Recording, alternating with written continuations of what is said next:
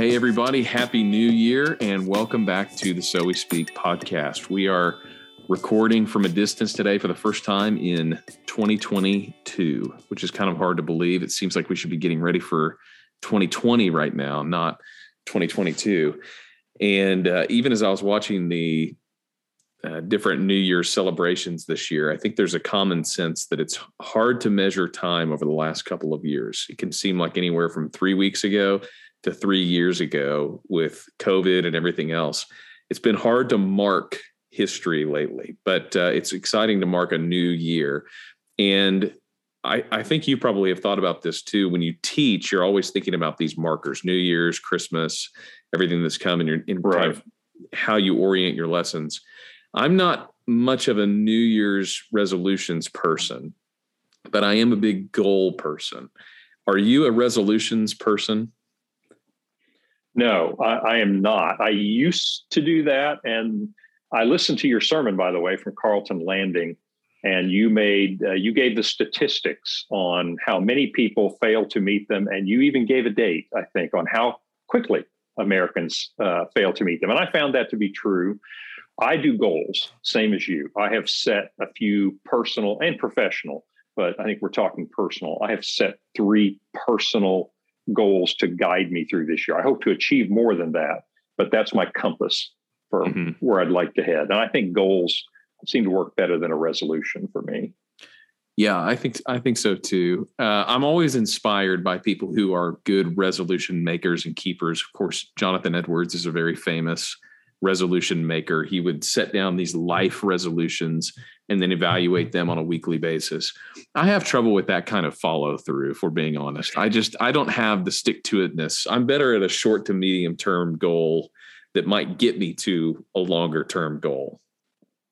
Well, people that are, and I used to operate this way. It's the way my business was, the way my life went. When you operate day to day with checklists and, and that kind of thing, and you get into that, and some people resonate with it, I really think those kinds of things work better. For where I'm at in my stage of life and stage of business, I've kind of taken a key from this isn't new with the book Atomic Habits. It was around long before that. But the idea is not so much uh, specific behaviors, but processes. And so if you look at my three goals this year, they all have to do with instituting processes or life practices that mm-hmm. will yield certain results. And again, I'm not knocking either way of doing it, but mine have more to do with, uh, as Aristotle said, habits.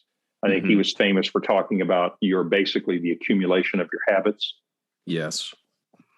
Yeah, I think that's a pretty good outlook on how to make lasting change, right? That's why most resolutions fail, is because they don't actually, the person is no different. You can grit your teeth and do something different for a little while, but a habit is the kind of thing that you actually begin to change. And I think that's the way that you really do change over time is by developing habits mm-hmm. and a, a lifestyle that's sustainable. Um, one of one other thing before we get into our best books, uh, which this is one of my favorite episodes we do each year. We should almost do them more often, but it, well, we save it for the end or the beginning of the year. Um, I just wanted to comment and thank everybody who listens for a great end of the year, so we speak, in terms of our fundraising, in terms of uh, the goals that we've set to do the things we want to do in this upcoming year. We are so thankful for everyone who has given throughout the year. We've got a lot of monthly givers but we also have people that gave kind of above and beyond at the end of the year. And we are wow. very thankful for that. And um, even surprised a little bit, honestly, by such a generous outpouring. And I, I just take that to mean that people's lives are being impacted by what we're doing, both the podcast, the website, the writers we have, the weekly speak. Everything we're doing is geared to equip people to live their daily lives thinking Christianly being informed, not being conformed, and the heartbeat of reaching other people through conversation, through writing, through speaking for the gospel of Jesus Christ, and also in discipleship and mentoring and Bible studies. And so we are an equipping ministry. We are working to provide right. content and life change to people. And I think that's working. And so I'm thankful to God for that. And I'm also thankful to everybody, the thousands of people that participate in some way or another with So We Speak. Absolutely, and I would second that. I, it's a vote of confidence in some way that uh, God is able to use this to do what He wants to do in the lives of a lot of people. A lot of people that we don't know, a lot of people that we'll never see, but the Holy Spirit is using that. Well, let's get to the main course here, which is the best books of the year. And I've been publishing my best books over uh, two installments now, and uh, of five. And part of that is just to get the opportunity to group these books together and to talk about the different areas of of reading. And I think it was a couple of months ago in one of the posts that I did, I was talking about reading stacks of books, taking a topic, finding a few books that hit that topic from different angles and directions and working through things that way. And I know that's kind of the way that you've read as well. Mm-hmm. That's been a that's been kind of a new thing for me in the last year is to not try to move so rapidly through a big breadth of books, but to try and dig down into um, some specific topics, some commonalities. Of course, in my first post, one of the things I commented on was forsaking some of the new books this year to return to some old favorites. And uh, that was in the form of reading commentaries, reading books to become a better preacher. That your reading sometimes follows the function of what it is that you're doing, it follows the season of your life. So, if you had to reflect on your reading in 2021 with kind of a broad overview, what characterized your reading in the last year? A great question. I've noticed from your uh, blog entry that you've already put out on this, it's been a little different than yours. Of course, we read commentaries and that sort of thing, but I don't ever write that down. You've read some of those all the way through. I tend to use them as reference, so I never count that. I'll tell you one thing that surprised me is I tend to jot down as best I can do it. I'm sure I leave a bunch of them out. How many books I read during the year? I was down 20% last year. I read 20% fewer books last year, assuming I wrote them all down, which is a big assumption, but that surprised me. However, I read more tightly clustered books. Mm-hmm. I just got interested. This is outside work type reading, series type research. I just got really interested in a couple of big areas and cluster read those things. And I'm not sure it's ever going to be useful. It'll ever show up in a lesson, but it does broaden our minds. Mm-hmm. So uh, I'd say characteristic of mine last year. Here are three big areas. I got really interested in personal diaries throughout history, and I read a lot of diaries. I read a number of biographies, which I usually do. And then I got really interested in the year on the Psalms, and I'm not sure why, but I read a number of books, and I have a couple that I would recommend on the Psalms. So that's pretty eclectic. It's like, why? I don't know why. I just got interested, and one book led to another and led to another. So my reading, I, I guess it was, uh, I don't even know if that's very interesting, but I'd say that characterized it was personal experiences and biographies, and then a deep dive into the Psalms. Well, that is really interesting, and and some years we have a lot of overlap, and some years we don't. And uh, this year, I don't think we have as much overlap in our list because we've been taken to different places and uh, different interests by our reading. But I think that'll make our recommendations even better. So, give us your book of the year pick or your top tier of books that you read this year that you'd recommend. Well, I know that we share one because I, I know what your top uh, book is is the rise and triumph of the modern self by carl trueman I was very affected by that book. That book is very hard to wade through, but I found it to be, it crystallized a lot of thinking for me. How about you? Yeah, that was my pick of the year, just in terms of the most impactful book was The Rise and Triumph of the Modern Self, which I, I think it came out at the very end of 2020, but I didn't read it until 2021, or at mm-hmm. least I didn't finish it until 2021. And I thought it was important for a couple of different reasons. I think one, it has huge explanatory value in terms of where we are, what's happening in our culture, and how we got here. But secondly, I think there's a proactive step attached to that, which is once you understand why we got here, then you start to be able to piece through what it is we should be doing and how we should be responding. Um, and, and so I there's a couple of quotes in here that I thought were really helpful. The the book is premised around this little thought experiment that Trueman does, which is to say, what if your grandparents or your great grandparents were teleported here and they heard someone say, I'm a man trapped in a woman's body? They would have no, not only would they not have an idea uh, as to what that means, they wouldn't even have a framework to talk about what that means. And because that's the case, we know that we have been through a colossal transition uh, in Western civilization. We've redefined fundamental categories. We think differently. We signify things differently. We express ourselves differently. And so the, the first part of the book is basically to say what would need to change from 100 years ago to now for that statement to be a commonplace in America.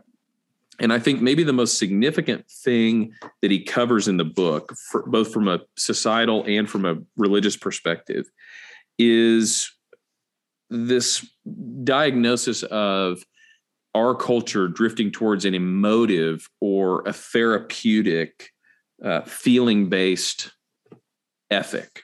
And so, uh, in one of the opening chapters, he talks about the therapeutic culture and the culture of a psychological man which I think these these are both uh, really important concepts in the book. And and basically what that means, and I'm quoting him here on page 79. The only moral criterion that can be applied to behavior is whether it conduces to the feeling of well being in the individuals concerned. Ethics, therefore, becomes a function of feeling. So this is this is descended from Alasdair MacIntyre's work that ethics are not a system of principles anymore; they're a set of moral preferences, and this is why you get such reactionary behavior in our culture today. Like if you say something and it hurts someone's feelings or it makes them feel bad, then you are in the wrong. Well, that is totally backwards from any ethical system that's ever been popular in the Western world because usually ethics has something to do with intention. But if you measure ethics by reception or reaction, my emotional well being, then all of right. a sudden I get to determine whether your actions are right or wrong. I think that's a huge takeaway from this book. The the other thing I'll say is at the very end he makes some um, recommendations for how the church should respond to this, and I think one of the difficult um, one of the really difficult topics in the church right now is not just that the sexual revolution and uh, conversations having to do with race and gender and all that have shifted. They've moved away from a Christian worldview. But the more important question is, what should we do about it? And I, I think on right. that front, the church has really not done a very good job. It's certainly not a unified job in articulating what it is we believe and picking the right hills to die on. Okay, that's that's part of the problem. Is we either have no urgency, we don't think any of this is really worth uh, dying for, or planting a, a flag in the ground. And then on the other hand, some people have lost all sense of proportion and think every hill is worth dying on. And so I think what Trueman does is cut through a little bit of that and give some good advice to the church. And one of the ways that he talks about this is through aesthetic based logic which is which kind of sounds like a scholarly term and this book is scholarly in a lot of ways but mm-hmm. basically we we as a church need to stop thinking that if we will just do things that other people are okay with non-believers seekers even people in our own church that we'll end up doing the right thing that's actually not a good way to make decisions we need to make decisions based on what we know to be right and then work on building bridges relationally, culturally, socially with other people. The, the, time has passed, and the culture shift is too big to think that if we uh, basically live by kind of common consent and commonality, that we'll actually have anything convictional to say to the world. So we need a recovery of what it is we believe. We need to stop being reactive and we need to start being proactive and confessional and convictional in the way that we live. So that, those were some of my big takeaways from the book. What were some of yours? No, it was sim- very similar.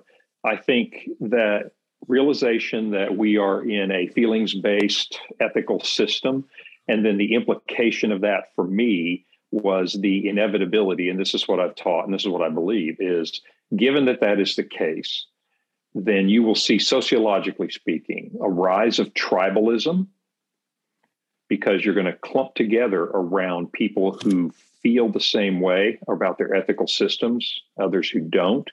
You'll see the rise of victimhood culture, which we have seen. Is I didn't intend to victimize you. It doesn't matter. This is how I took it. Uh, you triggered me. This is not a safe space. Ergo, you have done something morally wrong. So, and that always leads to conflict and eventually violence. And I, I may be wrong about that. We'll see how things play out. But as a historian, I don't see any way around that because mm-hmm. you take away any common frame for conversation or any common ethical frame, even amongst people who believe that. It's not a matter of old world people who haven't gotten on the new ethical system, it's between people in that ethical system. One person's feelings are hurt because of this, and other person's aren't. In other words, it breaks down the commonality of the rational basis for morality. And I think we'll see our society, and I know I sound like a doomsayer, we won't see our society morph, we will see our society deteriorate. Mm-hmm because we are losing the bonds that are holding us together. And I think that's probably one of the more significant changes. Politics don't worry me. Political tactics don't worry me. Disagreements amongst people who have a similar framework. The Constitution of the US, I mean, as much as you may vilify people on the other side of the aisle, whatever that may be for you, you still have some common framework and some common institutions. This ethical shift removes any common institutions or common framework. Mm-hmm. One of the biggest dangers is that we won't actually be able to talk to each other anymore, and um, that kind of sounds hyperbolic, but I, but I do think that's the trajectory we're on. And so, one of the things that Trueman does really well is show us how that's happening and why. Give us some of the framework. And I was really encouraged to see that Crossway is actually printing a shorter version of that book. It's a little less technical. And I don't say that to be condescending. I just mean that a lot of people don't have the interest or the time to wade through 400 pages of philosophy. But these concepts are something that everybody is probably going to be interested in. And so there's a new book coming out called Strange New World How Thinkers and Activists Redefined Identity and Sparked the Sexual Revolution by Carl Trueman in March from Crossway. And so it is the same substance, but in a little bit different packaging. I would, and I would recommend that. Don't feel bad about reading it. As, as a matter of fact, uh, the same thing happened with Charles Taylor's A Secular Age, which was very difficult to get through, but was very important. And I believe James K.A. Smith wrote uh, How Not to Be Secular, which was, I don't know what, 150 pages mm-hmm. paperback book that summarized the ideas. I'm a big fan of that. There's no I mean, you shouldn't uh, take it as a point of pride that you waded through a long book that you didn't need to wade through. So I think right. that's a great idea. If we're going to get our reading back up that 20% in 2022, we're going to be reading the Absolutely. I've got to read summaries. Absolutely. well, another book on my top, you know, the top of my list is one that we both read. Actually, I read and I think you listened to it, which I'd be interested to hear your perspective on that. And that is George the Third, which is by Andrew right. Roberts. And I've said it before. I put this in my post that released uh, yesterday on nonfiction books. I really am convinced that Andrew Roberts is probably the greatest living biographer. Now, you can break that out down into a hundred subcategories. Of course, there's a lot of great biographers out there, but if you just look at what he's done, he's written New York Times best-selling, comprehensive, award-winning biographies now of George III, Churchill, Napoleon, Lord Halifax, uh, he's got one on Hitler and Churchill. He's got leadership in in war. He's a phenomenal author. And this one I thought was actually a little bit different than his two other marquee books, which would be Churchill, Walking with Destiny, and Napoleon, A Life, in the sense that Napoleon probably, his reputation probably needed a little bit of rehab. Churchill probably not. George III seems like an odd pick for somebody who's written on such titans. Number one, a little bit obscure. Number two, not so favorably remembered, especially in America. Why do you think he chose this book? Well, I, I love the title, George III, the last king of America, which is true. Mm-hmm. Uh, I don't know why he chose this book, but I'll tell you how what I took away from it. I understand more deeply the motivations of the American revolutionaries. They're not terribly pure, they're very, very human. And I'm, I'm not saying it made me think George, you know, the British were the good guys and the Americans were the bad guys. I'm not saying that. I'm just saying it's sort of like taking a story you learned in church in fourth grade and then rereading it and reading commentary about it when you're an adult, and you just get so much more nuance and texture. That's what this book did for me. He did a great job of, in an entertaining way, explaining the factions in America, the factions in Britain, and from personal correspondence. I believe he said that some 200,000 pages, I may get this wrong, were just released relatively recently from George III out of the Queen's own uh, library, basically. And he was able to get to that. He quotes extensively from the letters of George III.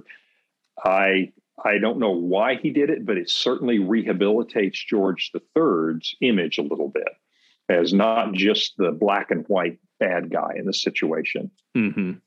Yeah, I agree with what you said. That that's kind of the value that I found in it too. And I'll add two points. The the first one being what I love about Roberts is what I love about most good biographers, which is if you read their book, you experience the person in their own context. So what Roberts right. does with George III is he allows you to see him making real time decisions. He gives you enough information about what's going on around George III, both in the world, all the people that he's dealing with in America, in Britain. Of course, he has a long reign before and after the American Revolution. Right. But in the midst of that, you get to see him making real analyses and decisions. And I think that's what a good biographer does. And Roberts does that tremendously well. The second thing is he is just so good at wading through mountains of material. And even though this is a, you know, 800 page book, pretty much sticks with a laser focus, wrapping it all together in a coherent, compelling narrative. And uh, one of the ways that I think he does that, I, I actually had the opportunity to talk to him about this, um, which I still consider one of the best conversations I've ever gotten to have with somebody. So I was talking to him about writing this kind of biography. And w- one of the things that he said was when you go to the archives at Windsor Castle, which is where these archives are and where the archives were of um, some some of the archives that were newly released that he used for the Churchill volume is it, number one you're on high alert all the time because the uh, people there and the soldiers who are watching the place are very suspicious of what what everyone in there is doing. And so you you basically are being watched the entire time you're researching. But the other thing he said that i thought was interesting in a book like george iii is what he wants to do first is construct all of the action. So the timeline of somebody's mm-hmm. life. What are they doing? And what is happening around them? And once you have that in your notes, then you branch out almost like a tree into okay, so he made this decision on this day. And I'm going to connect that with these other nine or 10 items that I've researched on other people's diaries, other people's correspondences, history books to flesh out and make this a living, breathing scenario. And once you've done that, then you go back through each chapter and you leave little cliffhangers on the right. end of the chapter to make sure that people understand that the future is not knowable in real time. And I thought right. that was just really a fascinating description of what he's trying to do. And you certainly see that in George III. That's that's totally how he writes this book. Well, and a couple other things I'd tease you with in case you want to dive into this is first of all, George III is interesting. We don't think about this, but he was the first monarch in quite some time who grew up in Britain and didn't speak German as his native language. So it's an interesting time in history in the late 1700s. The second thing that I really picked up out of this is I'm going to exaggerate here. Think about what you know of Henry VIII. You have a king of England who is literally the absolute monarch. Think about today. You have a Queen of England who has very little authority over what happens in uh, the country. George III is living literally as that transition is happening. Mm-hmm. He is, as you go through this book, as a side effect, you begin to realize, hey, he's king and he has a lot of authority, but not like Henry VIII had. Parliament is getting more and more authority. And he's at the cusp of that change in British politics. And I didn't expect that, but that was a delightful realization to see how that happened. Well, I put in my post that uh, I saw that Andrew Roberts is working on another book on Lord Northcliffe and that there's no reason to believe that that book won't end up on my best of 2022 books. I'm pretty much a homer for whatever he writes, but this one really was an interesting book. Um, what are what are a couple of your other top picks? Well, in the diaries category, I read the journals of John Wesley, not every single one, but quite a few, and there are a ton. I read George Whitefield's diaries, far fewer. Uh, I read Abraham Lincoln's notebooks he kept notebooks and they're not all diaries per se. Some of them are letters and observations and that kind of thing and that was really interesting. Jock colville whom you know was uh, he wrote his personal diaries which he wasn't supposed to keep one by the way. He was winston churchill's private secretary like right hand guy during world war ii he was not supposed to be keeping a private diary but he did and it's called Fringes of Power, and it's the diaries of Jock Colville. Colville started out not liking Churchill and then became his private secretary, and it is an interesting insight into that time period. But the one I would pick, uh, there are two. One is Come Be My Light by Mother Teresa. This was published after her death, and these are her private letters to her confessor. And it's just a real insight into this woman's life. But my pick of this, if you're interested in uh, Thomas Jefferson and history, and I know you've read this too, is Thomas Jefferson's literary commonplace book. So I know you're a fan of commonplace books. You want to explain what that is, and then I'll I'll um, talk about how Jefferson used it. Well, there's a lot of there's a lot written right now on these commonplace books, and they're kind of personal in the sense that everybody treats them a little bit differently. But essentially, you have a pocket notebook and you're writing down thoughts, quotes, um, ideas, and things that stick out to you. And most of the time, they make their way into somebody's written work or speaking or right. some kind of output.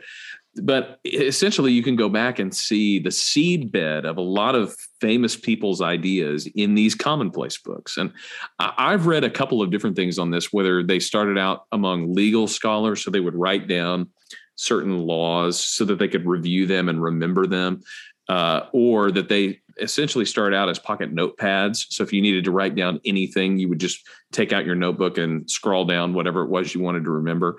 I think most people, in my experience, use them to remember or to mark down certain quotes, statistics, illustrations, stories. And that's definitely the most interesting version of these to read. If you're going to read somebody's commonplace book, you hope that it's all the things that they find interesting. And that's exactly what this is. Jefferson had several commonplace books. He was a lawyer, and so he had a commonplace books where he would write down, like you said, laws, cases, uh, things he wanted to remember. This is his literary commonplace book, and he dated this throughout his life. And it is a collection of sometimes very long quotes, but quotes. Let me give you an example. His father died when he was a relatively young man. And shortly after that, you see all these quotes from Cicero and Stoic philosophy. And you can tell that he was reading this as a way of coping, you know, with his father's death. Uh, you'll see a number of quotes from Euripides, the Greek poet, in Greek uh, in his commonplace book. You'll see a number of contemporary philosophers in his commonplace book, but you're absolutely right. So uh, I would recommend this. It's a little nerdy, but his literary commonplace book gave you an insight into the things that really stuck with him. That was mm-hmm. probably one of the most pleasant, just enjoyable books that I read. It's like an insight into someone else's head and what they've been reading. Mm-hmm. Oh, I love stuff like that. And, and when you can find somebody that you kind of um, gel with, and you're just leafing through and seeing kind of the train of their thought, what they find interesting. Uh, that's commonplace books like that are really, really fun to dive into.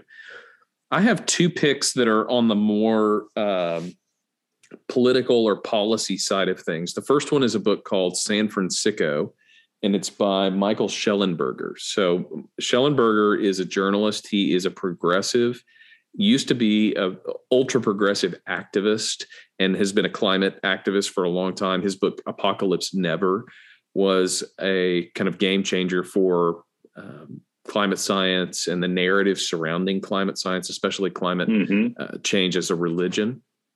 But his book, San Fransicko, is subtitled Why Progressives Ruin Cities. And I thought this is just too intriguing not to follow. and I actually first heard him on the interview with Hugh Hewitt. And I, I think Hugh Hewitt is a great interviewer. And uh, otherwise, I would not have bought this book because I just wasn't interested in the topic. Um, but what what he does in the book is he goes through and he talks about why is it that progressives are running almost all of the big cities in America? And these big cities are getting worse and worse and worse. The more money you throw into these cities, the worse it seems like things get. And the problems that he focuses on are homelessness and crime in California's big cities. So in San Francisco, hmm. LA, San Diego. And the the juxtaposition in San Francisco is is probably the most stark you have some of the richest companies in the history of the world and you have the worst homelessness and drug abuse problem in the United States. There were some statistics in this book that really blew me away. 50% of the homeless population in America lives in California. And that population is getting bigger. So the population of homeless people, chronically homeless people in California actually grew by 20%, while in the rest of the United States, it went down 19% over the last decade. So hmm. there's a there is a chronic and acute problem in these progressive cities. And the book is essentially an explanation as to why this is. And what I love about the book is it is a little bit data dense. I mean, it, it, this is a book that you read that you're going to encounter a lot of numbers, a lot of statistics. However, what I like about Shellenberger is he's able to dig down to the ideas that explain why people are doing what they're doing. So, for example, why do you have DAs in progressive cities that won't enforce the laws? Why do you have DAs that won't enforce things like shoplifting, uh, public intoxication? Why do you have uh, DAs in in these cities that basically campaign on allowing people to use narcotics in their cities? This, That's a question makes, a lot of us have. It, it makes no sense unless you understand what the motivating worldview is behind these progressives. And he puts it really well. He th- he thinks that one of the reasons is the whole victim mentality. And I, I love this is in the introduction. He explains what he means by treating people as victims. He said, but let's ask a question that progressives ask. What if it is a form of victimization to try to influence people's behavior at all? The governing majority in some of America's cities seems to believe that the only real public policy problem is how to pay for letting people do whatever they want from turning public parks into open air drug encampments to using sidewalks as toilets to handing over whole neighborhoods to people who are heavily armed and purposefully unaccountable. I really think that is at root one of the worldview positions of progressives today. So he goes through and explores the data, the stories. He covers a lot of mm-hmm. really interesting things. I did not know much about Harvey Milk, who's a major character in this, Willie Brown. Jim Jones. You get a lot of history in this book, and, and I thought that was really good. I'll end with this, though. I thought, in terms of a Christian worldview, this really struck me. He starts talking about shame, and he tells this story about a guy that he knows who's addicted to fentanyl. He's living on the streets of San Francisco, which is a very prevalent thing compared to what I expected. There are a lot of people, comparatively speaking, who have left their homes, their jobs, their families, gone to these open air drug encampments, which is what Shellenberger thinks that homelessness is a euphemism for. He doesn't think we actually have a homelessness problem. We have right. a drug and an unmedicated mental health problem. Right. But anyway, these people leave, they're addicted to fentanyl, they're otherwise relatively healthy people. And he asked the question about one of these people why is it that this person isn't ashamed to be doing what they're doing? And he says shame actually is essential to enforcing social norms from picking up after your dog to not being intoxicated in public to not sleeping on sidewalks with your personal belongings strewn around Many would say that this person should not feel shame because he is homeless and by definition a victim. But just as people who can't feel pain accidentally injure themselves, this person will suffer mentally and socially if he isn't allowed to feel shame. The function of shame is to prevent us from damaging our social relationships and to motivate us to repair them. And he points out that progressives actually do believe in shame but they wanted to point a different direction than most people do. So anyway, I can, I can go into the whole book, but uh, as you can tell, it's a really fascinating policy look at what's going on in, in these big cities and a good explanation for why the absolutely bizarre things that you hear going on on the West Coast um, get people elected and uh, seem to be continuing. The other one, right. uh, I'll just be brief here, is "Chaos Under Heaven" by Josh Rogin, and it is a it is an exploration of the United States policy on China, beginning with uh, the end of the Obama administration through the Trump administration and into the Biden administration. And in a lot of ways, this is kind of an alarm bell book about what right. we've been doing with regard to China, how the narrative is changing with regards to China, and uh, what China has been doing. And there's there's a lot of really eye opening stuff in this book, but I think um, I included this in my post. There's a few books I think everybody should read on China. This one is definitely at the top of the list. I would put H.R. McMaster's Battlegrounds also on that list. Um, Kissinger's On China is a classic that I think everybody needs to know. But this one is the most accessible read about China today. And if you want to know what the Trump administration really did with regard to China and uh, what's going on over there, this is definitely the book to read. I agree. I, I, read that too, and I found it to be very nonpartisan. It addressed the issue, and it really didn't have uh, a vested interest in which administration it was talking about. I mean, right. he had an opinion about what worked, what didn't work, but this wasn't a pro-Trump or pro-Obama book. It was all about what's working with China, what's not working with China. Right. Well, Rogin is a. I should have mentioned this. Rogin is a journalist for the Washington Post, uh, not exactly a pro-Trump publication. And right. I think most of the work is done it couched from the same mindset that he writes his articles at the Washington Post. It's it's good journalism. It's objective. The narrative does go against the narrative that he paints in the book goes against some narratives that you'll find on the left and on the right. Uh, but he's right. really trying to explore what's going on uh, geopolitically with China.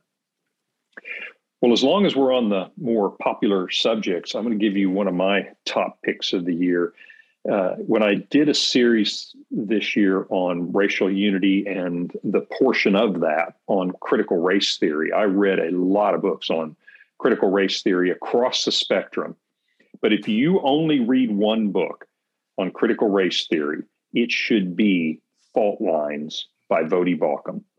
Voddie Baucham, B A U C H A M. And the book is titled, uh, you wouldn't know it was necessarily about critical race theory, but it's called Fault Lines.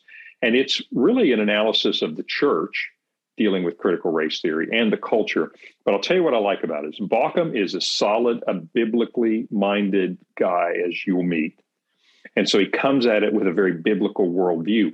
But add to that, he is one of the best researchers out there. This is not data dense, as in it's just tables of data, but he is very fact based.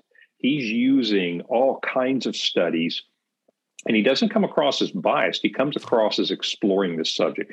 The single best book, if you really want data, not just someone trying to spin a story to convince you of something, is Voddie Baucham's Fault Lines. I think you read that too. Did you get the same thing? Yeah, I it? loved that book, and I I too was surprised by the amount of primary source research and sociological research that he did in that book. That was really helpful, really impressive. In fact, that podcast that we did on fault lines is in our top five most listened to podcasts of 2021. And I, and I'm not surprised by that because I think that book is so insightful. I think Baucham is so good on the biblical text. some people really consider him a fundamentalist, but as you read that book, you realize he is just moving through what he's experienced, having been um, a racial activist in his youth, moving into the church, trying to figure out why you have the rivalries and um, discord racially within the church, and then looking at what's happening in our culture. And he weaves that all together in this book to give us a biblical picture of justice. And I think that's an indispensable book for uh, pastors, for church people, for anybody trying to understand the relationship between church, CRT, race, what we should be doing about it. Well, and you're right. The first part of the book, the first chapter, if I recall, is his personal story, and it's worth reading. It's it's really well done. The rest of the book is a lot of data, and like you say, he's he's reading primary sources. One thing I would recommend to people is that, and I'm not saying that you should get books just to put them on your shelf, but this book also could serve a little bit as a reference book. And by that I mean you don't necessarily have to read every word of this book to find it useful because if you get to the point where you say, I'd like to know a little more about this, reading a chapter or two of this will refresh you with a lot of data. I know another book I use that way uh, when I did my sexuality series, and this is an older book, is uh, by Robert Yarhouse, uh, doctor of psychology, Christian, but this book isn't particularly about Christianity. It's called Homosexuality in the Christian. And I read the book, but I kept the book and continued to dog ear it because he quotes so many studies, uh, non Christian. I mean, it's just psychological studies. And I have used it a little bit as a reference book from time to time where I'll go back and reread a chapter to refresh my mind on certain data that I want to have because I want to argue with data, not just polemics. Uh, do you ever use books like that in that way? Yeah, one of the things I noticed this year was going back to more of those reference style books. Uh, we did a little segment not too long ago about what books to keep handy if you had to pick three or four to keep by the side of your desk for lesson prep and for research and that kind of thing. What would you keep? And um, I've certainly used several of those frequently this year. The one that was fairly new to me this year, but has been just an indispensable book for preaching and teaching, was G.K. Beale's commentary on the New Testament use of the Old Testament.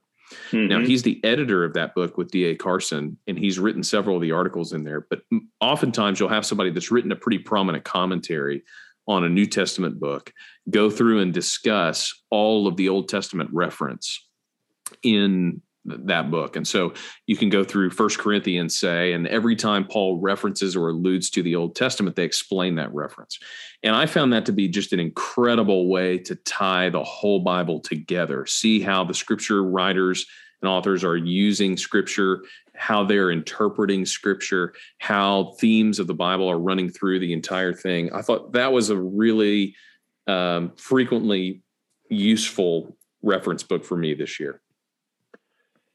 Well, lest you think I didn't read anything Christian this year, I have two books that are not new, but they were new to me when I kind of really dove into the Psalms this year.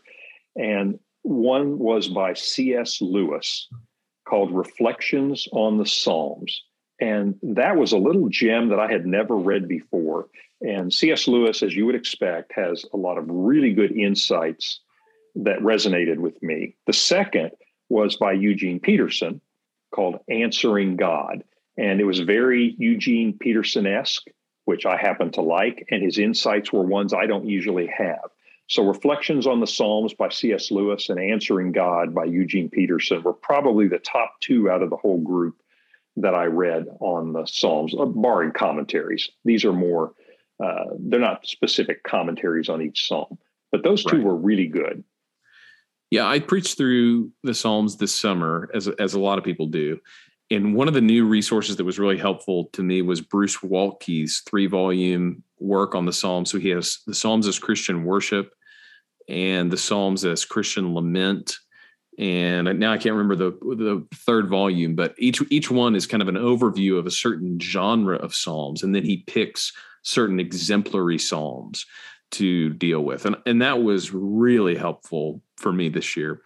Uh, as far as Christian books go, I'll jump off of your Eugene Peterson pick because I thought A Burning in My Bones, which is the biography of Eugene Peterson by Win Collier, was really good. And it's kind of a unique pick on my list this year because I would say there are definitely parts of that book I did not like. And there were there were some stylistic parts of it that I did not like. I wrote this in my review of the book. There were times when I felt like Collier was trying to tell a story that he had in mind and fit Eugene Peterson into it.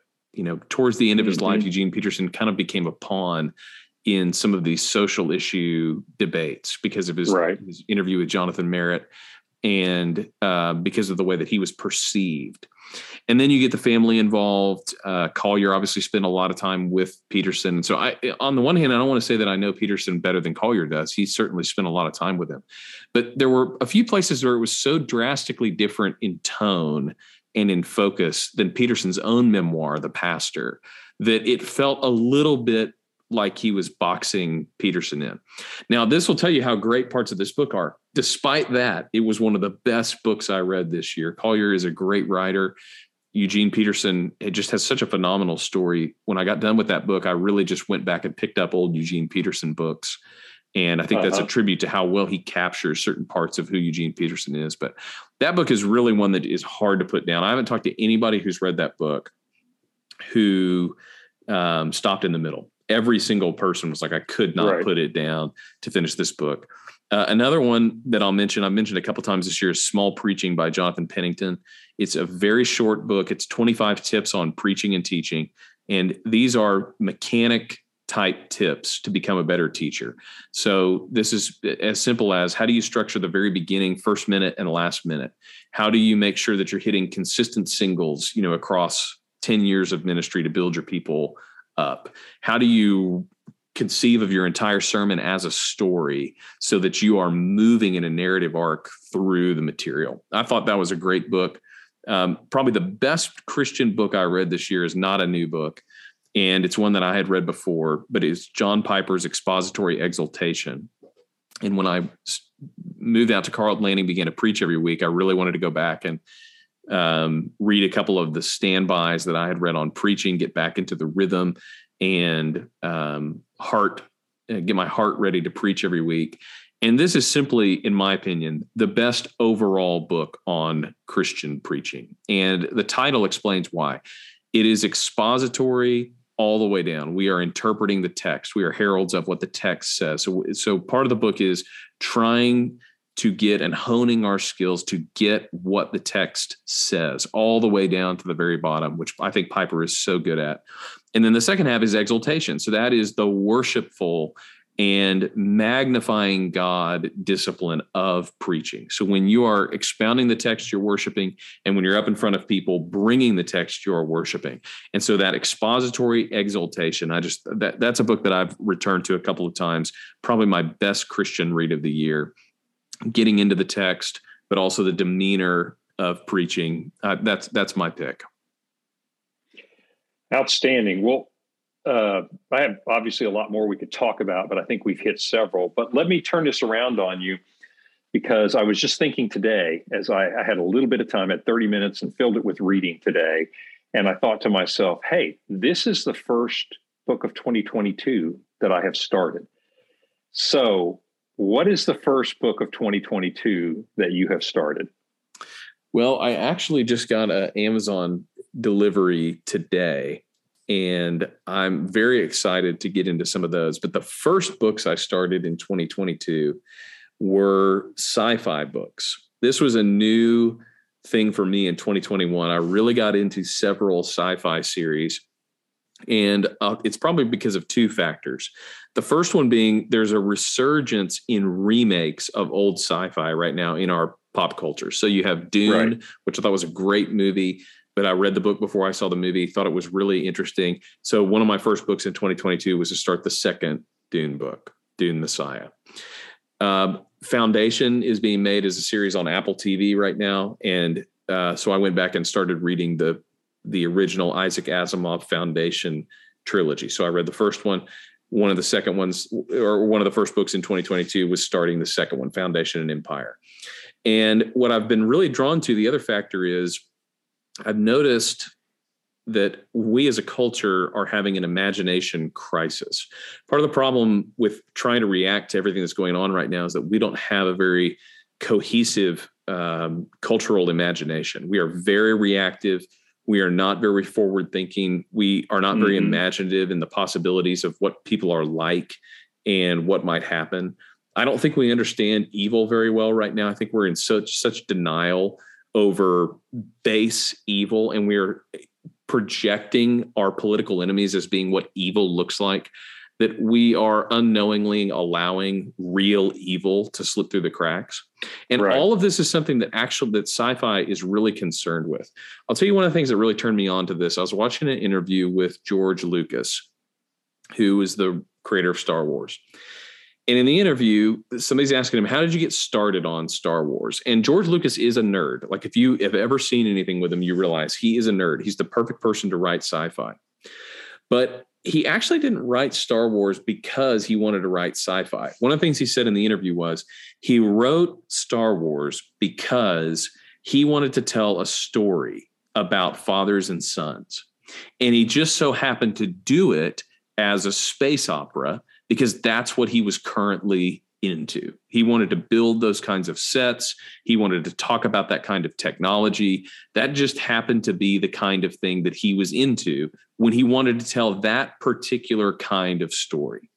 And my argument would be that sci fi, not that other genres don't do this, but sci fi has a unique ability to talk about the human condition or to talk about social phenomena through the lens of technology and through science that is really helpful in thinking about the future.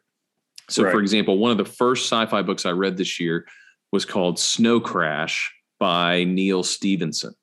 And that's the book. It was written in the 90s. That's the book where the term metaverse was coined. And it's a book basically about a metaverse and what happens there and what happens when you have a society of people who are so bored with their normal lives that they project all of their worth and identity into a digital world with avatars that are really different than their their real world existence. So anyway, what, what I was doing by reading these is looking at these themes. So for example, in Dune, the theme is religion. How does religion influence people in a right. multi-civilization empire? So we might translate it into saying something like, what does fanatical religion do in a multinational global society? That's a very pertinent question right now. Dune right. is really trying to grapple with that. The movie, not as much as the books, but the books have a very strong Muslim theme that runs through it. Everything is really couched in the language and culture of Islam. Uh, Foundation is similar. Foundation is also wondering what happens when an empire starts to die and when you break up an empire and you lose some of your common knowledge, who begins to rise to the top? Right. Scientists, Very traders, religious leaders, uh, the ruthless pragmatists. Anyway, all of these books, I think, are going to be helpful in thinking about the future of our world. And I'm convinced we don't have very good science fiction writing right now but I say that as somebody who's fairly new to the genre.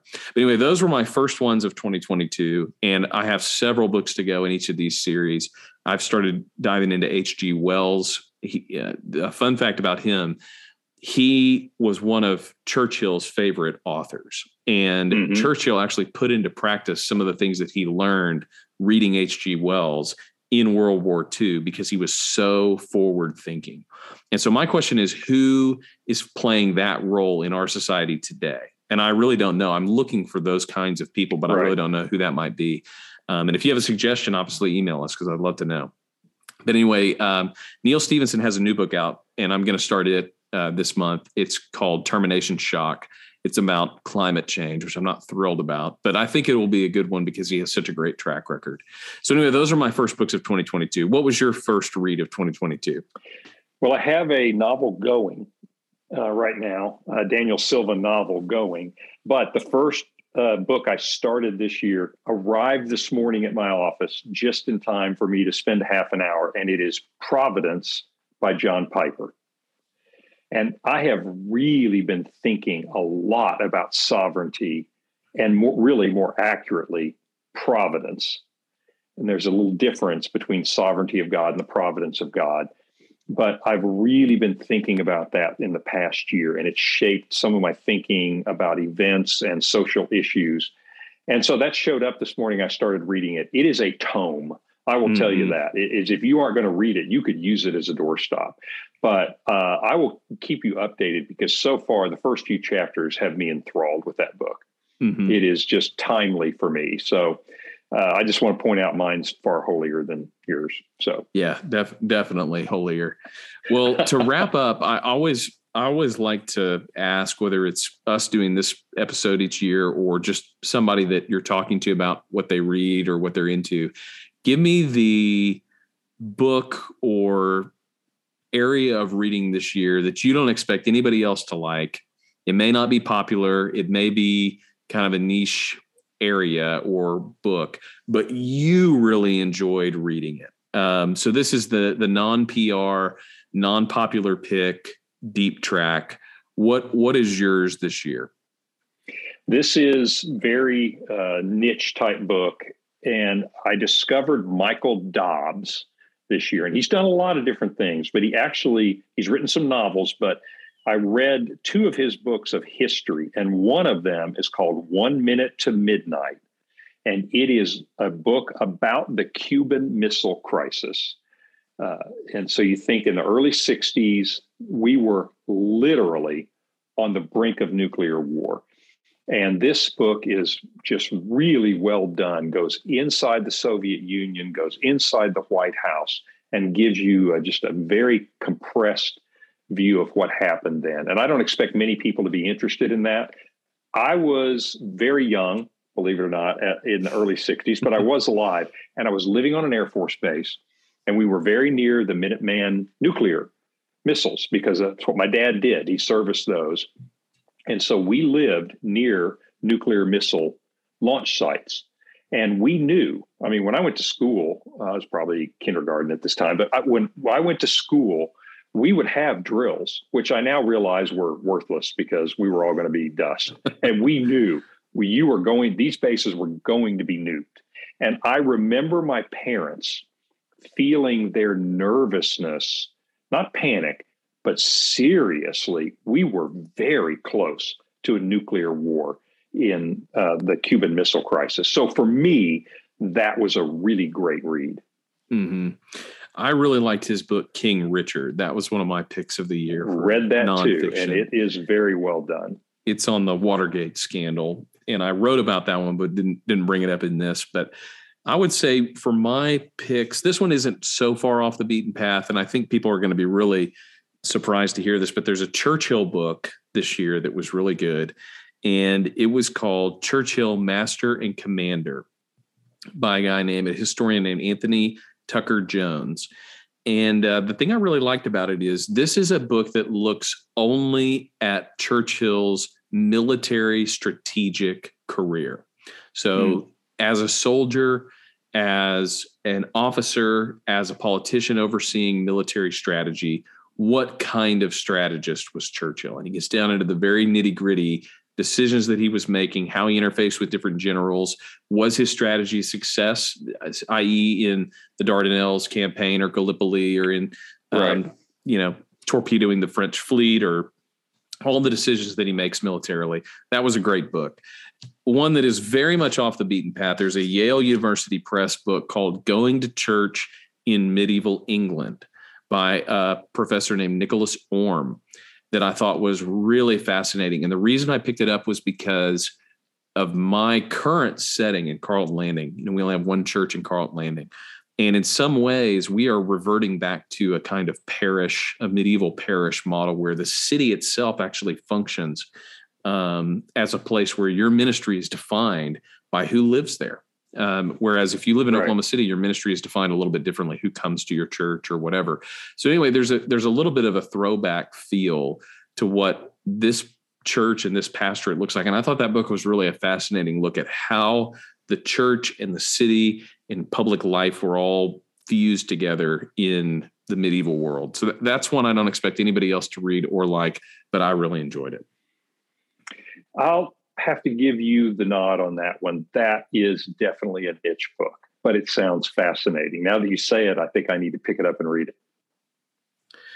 Well, I always enjoy these uh, book recommendations, and we enjoy hearing from you. So, whether it be on social media or by email, info at sowespeak.com, send us your picks of the year. Send us books uh, that you recommend. Some of the ones that we've mentioned here were recommended first by somebody else to us. We always enjoy hearing from you. And um, we hope that you love these books as much as we do especially our top picks. But that's one of the fun things about reading is everybody is different. Everybody has different experiences with different books. And so happy reading for 2022 we will see you next week on the so we speak podcast.